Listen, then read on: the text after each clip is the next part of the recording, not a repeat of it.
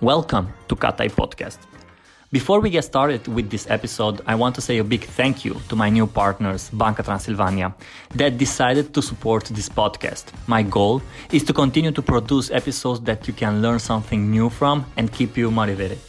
Banca Transilvania has its own podcast as well called BT Talks. Feel free to check it out if you're interested in financial education tips and tricks, or maybe you just want to hear stories from inspiring people. Thank you.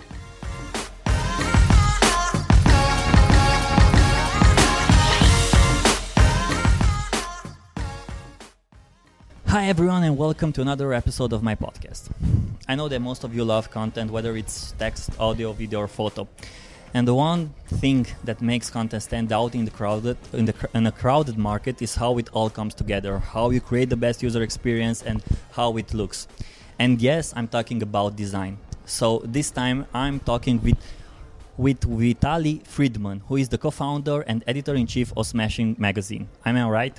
Uh, well, almost because I'm not editor in chief anymore. I'm more like a creative lead, making everybody nervous. Rachel Andrew is, a, is an editor in chief, but we're talking all the time, of course. So, so you're kind of the the picking picking the details that everyone getting annoyed about it.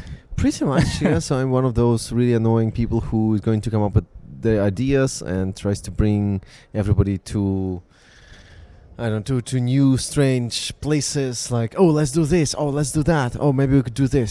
So Oh, that's okay. me. People And- don't like me much. but you're a good guy. Like you're a nice guy. I hope I am. I will On- try to only on stages, not in the office. no, well, actually, well, we don't have an office actually anymore. really. So we used to have two floors, Okay. uh, and now everybody is remote. Everybody. So you're 100% remote company. Uh, well, we have a couple of people working in the same city, but they still go to co-working space. We don't have an office. How did you manage it to get to that point? To It was actually really hard. So what was the Um, tipping point on that? Yeah, maybe I should come back and kind of uh, tell a little bit of a story behind it because when we started running the magazine in 2006, uh, we had no idea what to expect, but the only thing that we had was kind of a commitment to publish uh, two articles a week for a year. There was a very strong commitment, and we decided not to break it whatever happens. Doesn't matter and, what happens. and let's detail it because your articles are not just two paragraphs and that's all. Yeah, we uh, we had a couple of guidelines. So all of those things that we published in the very beginning, it was almost 14 years ago now. No, actually, well, 30, more than 13 years ago now. Um, they all were supposed to be useful for us. So I was developing and designing websites at the time, and I couldn't find any resource that would collect all the things that I needed. So we ended up just sitting down and we figured out maybe we could do this. And it turned out that I was not the only person who had this kind of um, problem. Uh, there were many, many resources available at the time, but at the same time, it wasn't uh, collected in one place. So we started writing articles and publishing articles, and it would take time. And I would study computer science and mathematics at the time. And then overnight, uh, at my mom's kitchen table, I would write articles, I would collect some resources that I found useful, and all of that. And eventually, 2009, we set up a company in uh, Freiburg, which is a town in uh, Germany. Uh, the reason being that the third person who was then at the time do- working on advertising, he was from that city. And so we got together and we said maybe we could cooperate and do things, and we chose an office and so on. That third person backed out then. Uh, so we ended up just having a company with two um, f- f- founders. And then as time passed by, we grew, we grew, and we ended up with at some point 27 people or so. Um, and everybody was working in the same office.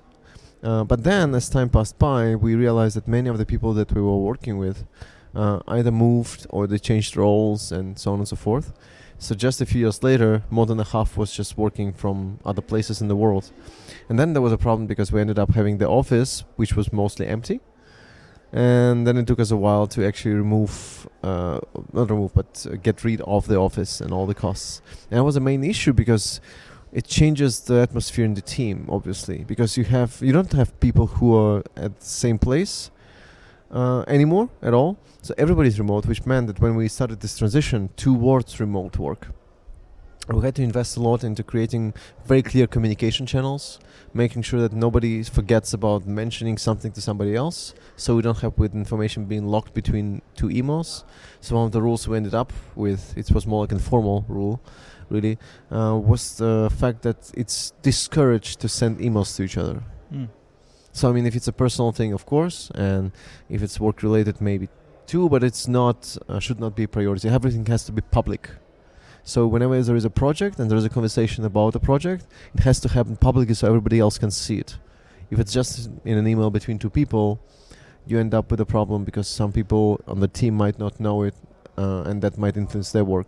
And do you have a, like a Slack group or Yeah, yeah. Yeah. Yeah, so we have Slack, of course, uh, but we also use Notion, uh, which is our wiki and board for tasks, and everybody is using it. And in fact, all discussions about articles, about the future development of all our products is happening there publicly, Mm. not to, like to the uh, to everybody, but for visible for the entire team. What's interesting because you are you have like 10 years as an um, experience with uh, with Smash magazine. So it in that time happens a lot with Smash magazine and also with the design industry. Uh, what I'm very curious is where it was like 10 years ago, the design industry from your own perspective and where it's headed now. Yeah, I think that 10 years ago we were kind of. Well, Flash was around. That's one thing, um, and I don't know how many of your, um, you know, audience actually know Flash. But I mean, I know Flash because we just we just disabled uh, Flash for Bannersnack. We Okay. started at Bannersnack the Mhm. Flash, and for that we just disabled. Okay, uh, so I think that when back in the day, people used to designers specifically used to be a bit more risky. We're willing to take risks and figure out what we can do. And some interfaces would be strange, some interfaces would be weird, some interfaces would be unusual. Uh, but as time moved and as the last five or six years kind of came to be, it turned out that we all chose to standardize things and normalize our experiences. And as a result, we ended up in this world where um, many of us are using templates, and I think that templates are actually a really good thing for many reasons because they provide a very simple entry for people who don't even know what design development is, so they can publish a website and share their thoughts or products very easily, right? But at the same time, we ended up in this world where everything looks the same and everything is very generic, so it has become very difficult for people to connect to a particular website. Uh, even it goes even further than that because if you look into fashion brands, fashion industry, you'll find out that many fashion brands has redesigned this year or last year, uh, also trying to be more neutral, and even they look the same.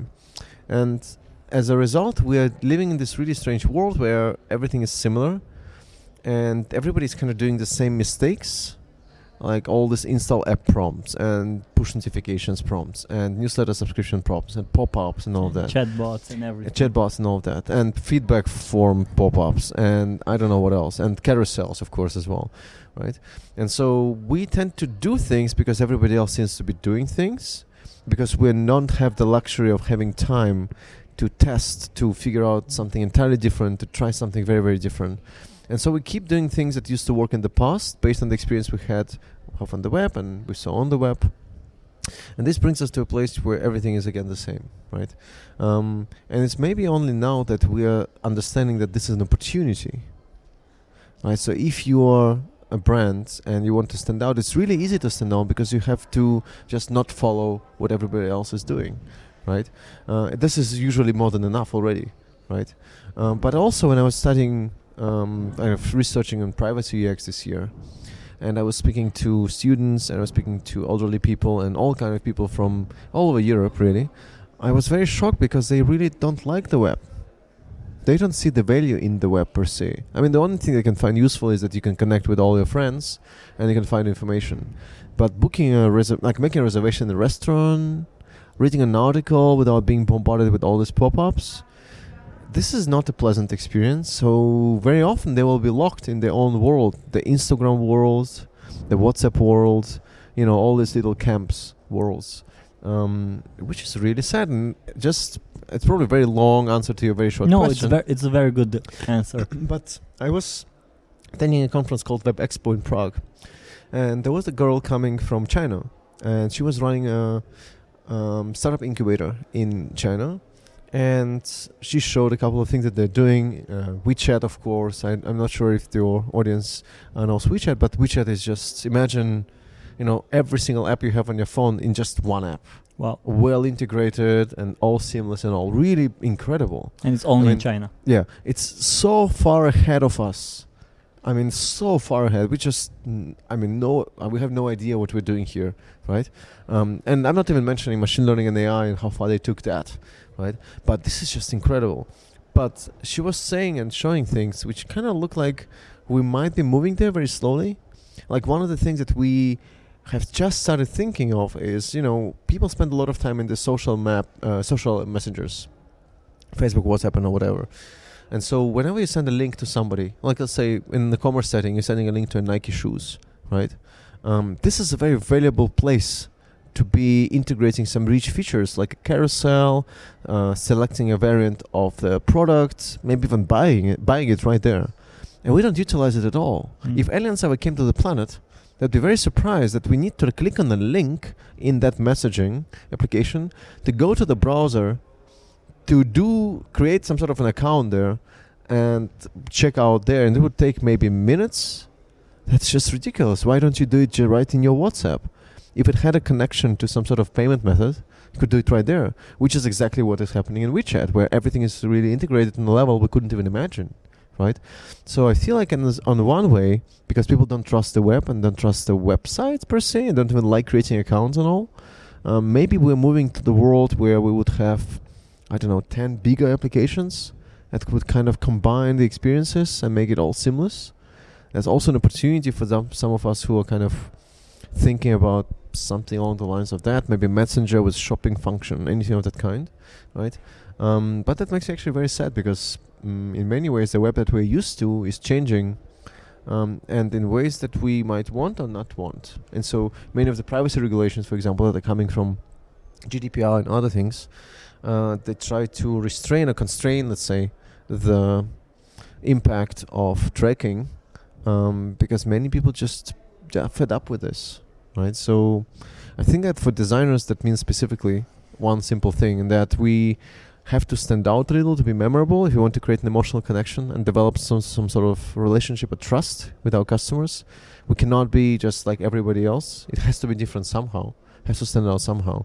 Um, and on the other side, um, that means that we need to really try to tackle some pain points that people have and tackle them well. And that doesn't mean pushing a notification uh, prompt when somebody and just enters the site. Do you have an, like an example of a, of a company that it's doing this kind of work that they are not using like push notifications and everything, but they can communicate with their users very well? Yeah, I think uh, one thing before that, I think that it's important to understand that every technology has its value. Yeah. So I don't think that push notifications are horrible. No. And I don't think that pop-ups are horrible. As long as they fit in the story, they can work really well. and in the context, yeah. Yes, and um, it just, especially with push notifications, we have only one chance to ask somebody to get permission to get notifications, right? And so whenever somebody dismisses it or closes it or rejects it, there is no way back. Yeah. It's very hard to get back. So we need to ask that question or this kind of questions at the point when we're certain that that person is willing to say yes. And that will take time and that needs requiring kind of developing a relationship. One of the companies doing it fairly well, I think, is MailChimp. Yeah. Uh, with MailChimp, you know, it's like it's, it's funny because I feel like the websites I would love to see on the web are like my friends. I want to befriend the website. I want to feel like I can trust it. I can trust the people working there. Uh, maybe they stand behind values or principles and things. Because very often, many brands, many brands just too scared to have an opinion, kind of to be one way or the other, thinking that you know we have to be neutral so we can maximize or capitalize on all the audience. But then, if you don't stand for something, I think it's really, really hard for people to connect with you. And I would rather be liked and hated than just be generic and Ignored. ignored. Yeah. Why do you say why why Mailchimp was an example for you? Because I think. I know some people working at Mailchimp, and I think that the values that they have in the company, they also bring to the products that they're designing and building. And so, for example, Mailchimp is a very family-friendly company. Um, they are kind of playful and nice and mm, friendly, and specifically, it shows up in the products that they're designing like this Freddie, but also the copywriting and voice and tone and support team and all of that. But they also just produce artifacts that have nothing to do with traditional kind of advertising. Um, I don't think that they have a lot of advertising on Instagram or Facebook or so, but instead they produce these things like a color book for children to color over, and they just give it away for the employees to distribute anywhere they want. Mm. And it doesn't say that Mailchimp is the best company anywhere. You know, there is no button saying "Hey, buy buy Mailchimp" or whatever. Um, but it's such a, of course, it's marketing, but it's such a humane kind of marketing. It's an evergreen marketing because I, I also love Mailchimp, and uh, when I saw that they launched the all pre- present m- m- when Mailchimp presents where their docu series and podcasts and everything, it was like a launch. They didn't change the launch in now we are w- launching this episode and this docu series. No, we are launching our content hub. Here is it. Look at it. If you like it, you can just stay here. If you're not, whatever, we'll Mhm. give it for free Right. and that's very interesting because mailchimp is for me something just like they are they are behaving like netflix. Even netflix they don't have a lot of push, push, push notification. They also communicate very well they understand the user behavior the user intent. They also understand to create the other kind of content to engage with the user who loves netflix and they are not only just creating content and giving them content just to make them buy but also create a, a relationship like a friendship Yeah. relationship Yes, uh, I feel like that. I feel like I can have developed some sort of trust um, for even things like my data, my email lists, I know that people working there they respect me as a customer. I had always really good relationship with uh, you know customer service, and they, all my questions were answered and all of that. But one thing that's important to mention here is there are a couple of brands like that. But same time, uh, if you look at the Booking.com, which is sending you like all kind of notifications, boxes, and you know somebody just bought this or somebody just bought that. I think, um, of course, at some point when you reach the the point when you have just so many customers or reviewers that bring you the value, people will just close their eyes and just skip all the bad parts, I guess. Um, and so if you look again just at the sheer number of reviews and the sheer number of photos and everything, I use Booking, for example, quite a lot. Although again, all these push notifications are just, you know, I, I don't like any of this, right?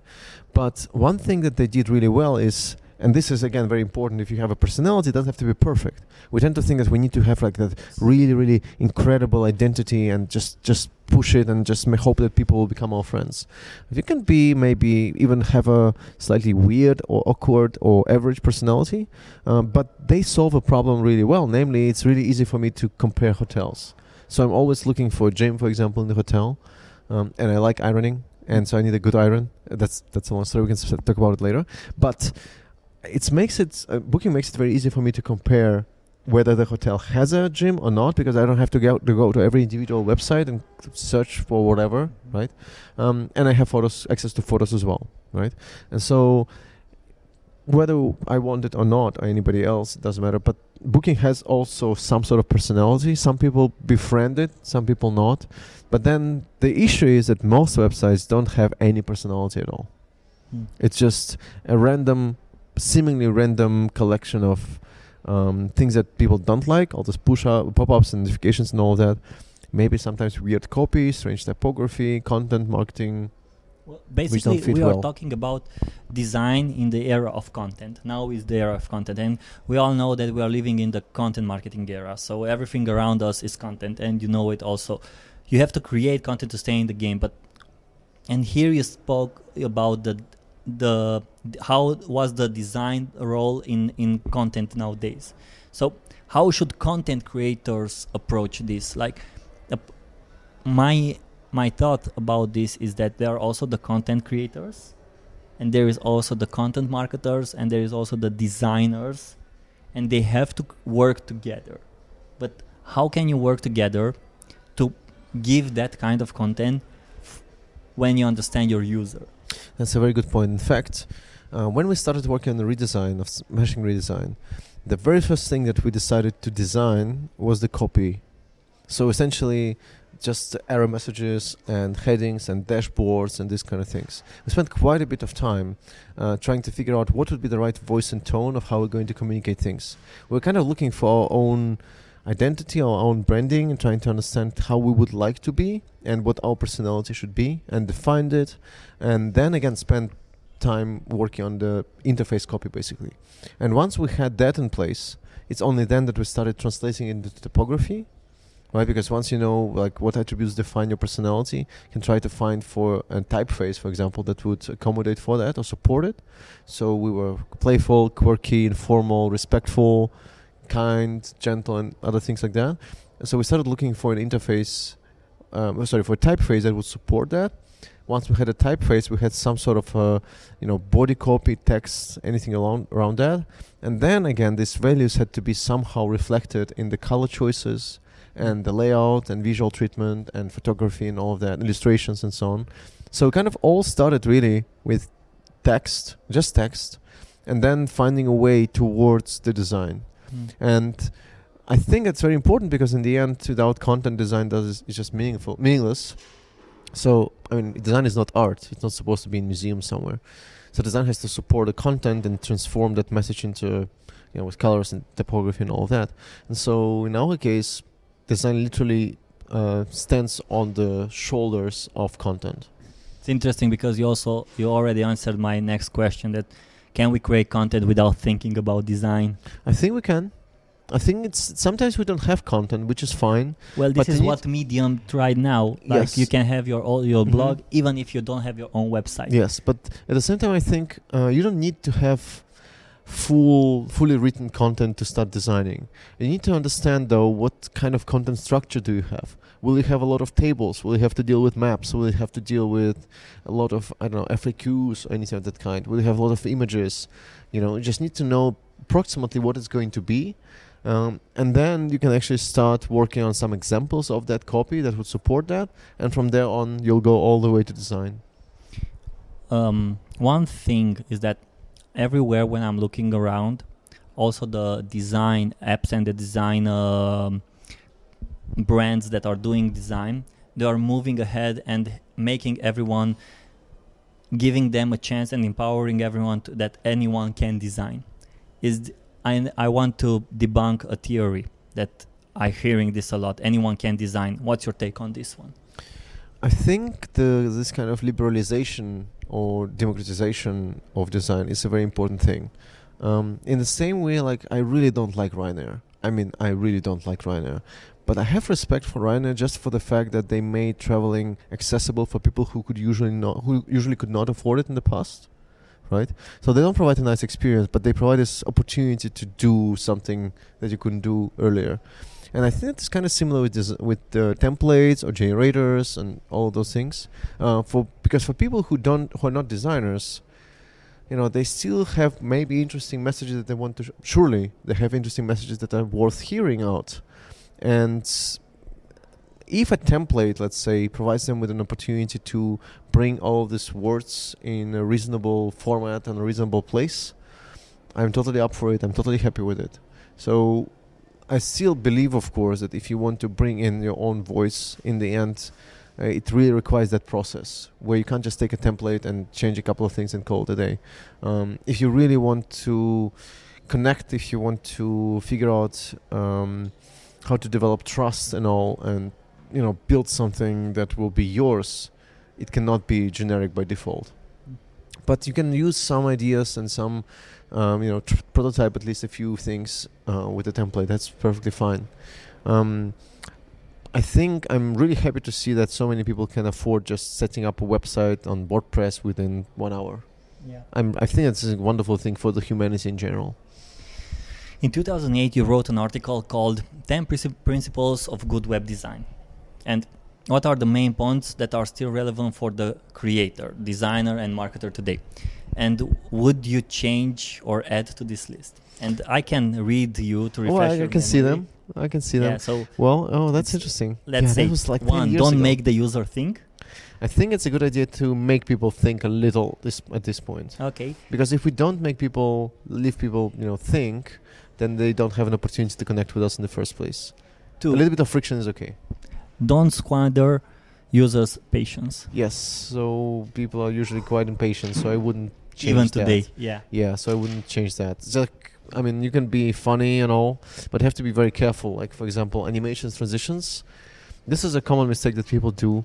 Um, I think uh, where you have very long animations and you know it looks very cool on the first visit, maybe second visit, but then the more you use the site, the more annoying they become. So yeah, it's probably a good idea to not squander user pa- users' patience. Manage to focus users' attention. Yeah, I mean if you have all these distracting ads and pop-ups everywhere, then it's not going to help you. Strive for feature exposure. Oh, I don't even remember what I meant by that. actually, I think yeah, you need to show the important features or the important um, kind of articles or um, things you have on the site at the point where people are ready to. Talk about the take it. guidelines are extremely effective. Uh huh. Yes. Okay. Okay. So yeah, because it was more also about accessibility and things. Yeah, that, that's totally right. That's still fitting. So make use of effective writing. Yes, writing is very important. It has never been more important than now, especially in times when we have conversational interfaces and your Alexa can talk to you and all of that. So writing is so critical. Hmm. Strive for simplicity. Yeah, well, that's what everybody has been saying for the, KISS last 15 years. Keep it simple, short. Yeah. I'm not a big fan of it anymore, to be honest. Um, I think that things should be easy and simple, but you need to figure out when is when are things too simple. So, mm, not sure about that one. You said about don't be afraid of the white yes, space. white space is important. In 2008, when Medium and all of these like LinkedIn polls and uh, Facebook, they are using a lot of white space right Mhm. now. Even Instagram changed when they changed Yes. their user interface. They changed a lot of. They have the white experience and only colors are the likes yes, and the notification. right, And that's that's, right. all. yeah, white space is still great. I mean, even if it's dark space, if you have a like a dark background. With Yeah. dark mode, yeah. Yes. Communicate effectively with a visible visible language. Yeah, I think I was talking about like the consistency of buttons and illustrations. I think this is pretty much still true. Oh, that was a long time ago. I wrote this article. It was Yeah. literally ten years ago. Wow. And you said about organize, economize, communicate. okay, maximum three types. typefaces. Yeah. yeah, So not too noisy. Yeah, I'm totally up for this still. Conventions are our friends. Yes, but it's really very important to break conventions every now and again. Yeah. Just not too much. Test I mean, accessibility still has to be baked in. That's the early test often. Yes, you, you will learn most and best if you actually talk to your customers. We try to do it uh, regularly. In the past, we were doing it actually more often. Um, so it's a good idea to set up dedicated time, like every once a week. Uh, some people would call it exposure hours, where designers and developers are exposed to real users using a real application. Um, it could be just a video during the lunch break, for example. Also, um, it's very very important. You will learn a lot from every single one of them. Mm. And this is like we, for example, every time we have a release, we always send it around and we test and we see how uh, how it performs. My question is you wrote this article in 2008 Yes. and it's still relevant in 2019. Oh wow, that's a long time ago. I'm so old. Not, not really, but what? Yeah, you have to change your your picture over yeah, there. I think so. But what's interesting is that in 2008 you have some principles that are still relevant now. How did you get to these principles from I don't know just observing the industry or just testing on uh, on Smashing magazine? I think uh, so. At the time when I was when I was when I wrote it, uh, the magazine existed for three years, and I was working around web design for also since 1999, I, I believe. Um, I think that they're kind of just my personal guidelines that I wanted to share. I, I believe. Uh, for me personally, you know, I've been we've seen people, you know, companies come and go. Um, MySpace just being an example of that. ICQ, which actually has been redesigned two years ago. Which one? ICQ, remember ICQ? No. The green on people. No. No. Um, so we we see companies just come and go, especially in this industry, and I think um, you know Flash and all Silverlight and whatever, uh, and I think mm, I wouldn't be very surprised if Facebook wasn't around in ten years. You know, We Mm. can check it. Yeah, I mean, no, no, in ten years from now. Ah, okay. Yeah. So I think it's launched like 15 years ago or 16. No. Yeah, 2004. Yeah. Yeah. So mm, I wouldn't be very surprised. Uh, also because people are really aware, becoming more and more aware about the role of privacy and the things that are happening with the data just horrible. Um, but for me, it's really just observations. I think um, more like mm, attributes that make uh, an experience decent and uh, attributes that make it pretty horrible. And so these are hopefully some of the good ones. Well, I believe so because in 2008, if you observed these principles that are still relevant now, my next question is what do you observe now that maybe will be relevant in 10 years? Yeah, I think uh, the you also said about the the privacy yes. like in the mm. uh, private message. Yeah, I think uh, there are a couple of really significant changes that happened over the last five years. One of them was uh, the the the change in the view of accessibility. Very often, accessibility was seen as this extra thing that you would add as a layer on top when needed, but it's not necessary. And right now, accessibility is becoming a or has become, I would say, a very core foundation of everything we do. Also, because it has an impact on SEO and it also has an impact on uh, chatbots and conversational interfaces and voice uh, interfaces and all that. That's really, really has become just the foundation. Um, and I see this happening in some way with uh, privacy as well. Just because people um, want to have a bit more, con- especially in Europe, of course, um, with GDPR and cookie pop-ups and all.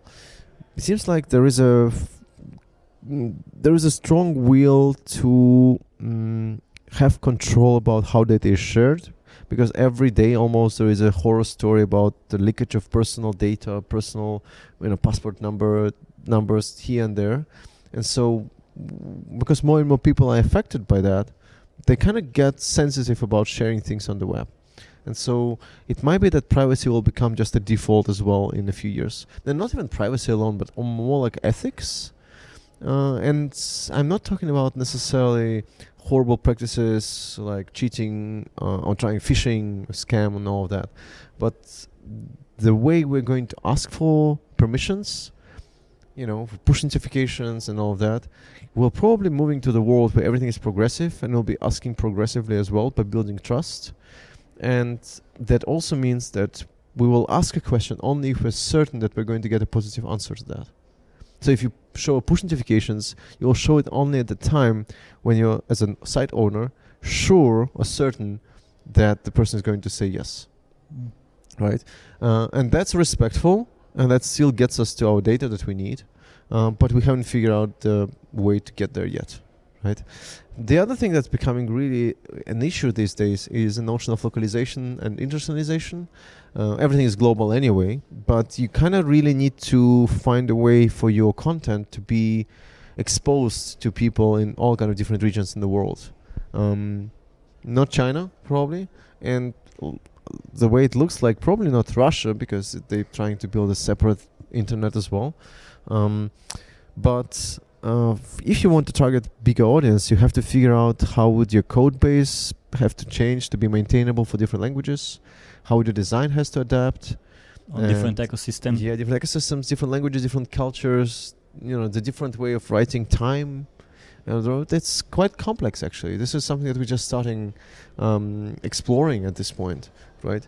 Um, but I think that everybody will be quite fast and, I mean, quite usable. Fast is a different story because speed performance is it's kind of a moving target depends on the device and depends on the region and so on but personally i'm very hopeful i think that we will be in a very good place in five to seven years from now in all those things that i mentioned i think we are in many ways even design and designers will be saving the world. And I'm, I'm not even joking because I think like we need just need to wait a little until designer like front end design designers or front end developers or web developers or anything.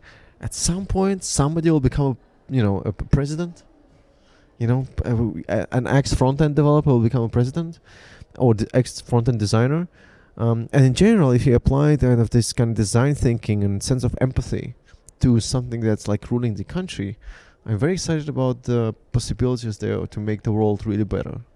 And we see this happening as well with the strong movement for ecology these days, protests against climate, um, neglection of climate change, and all.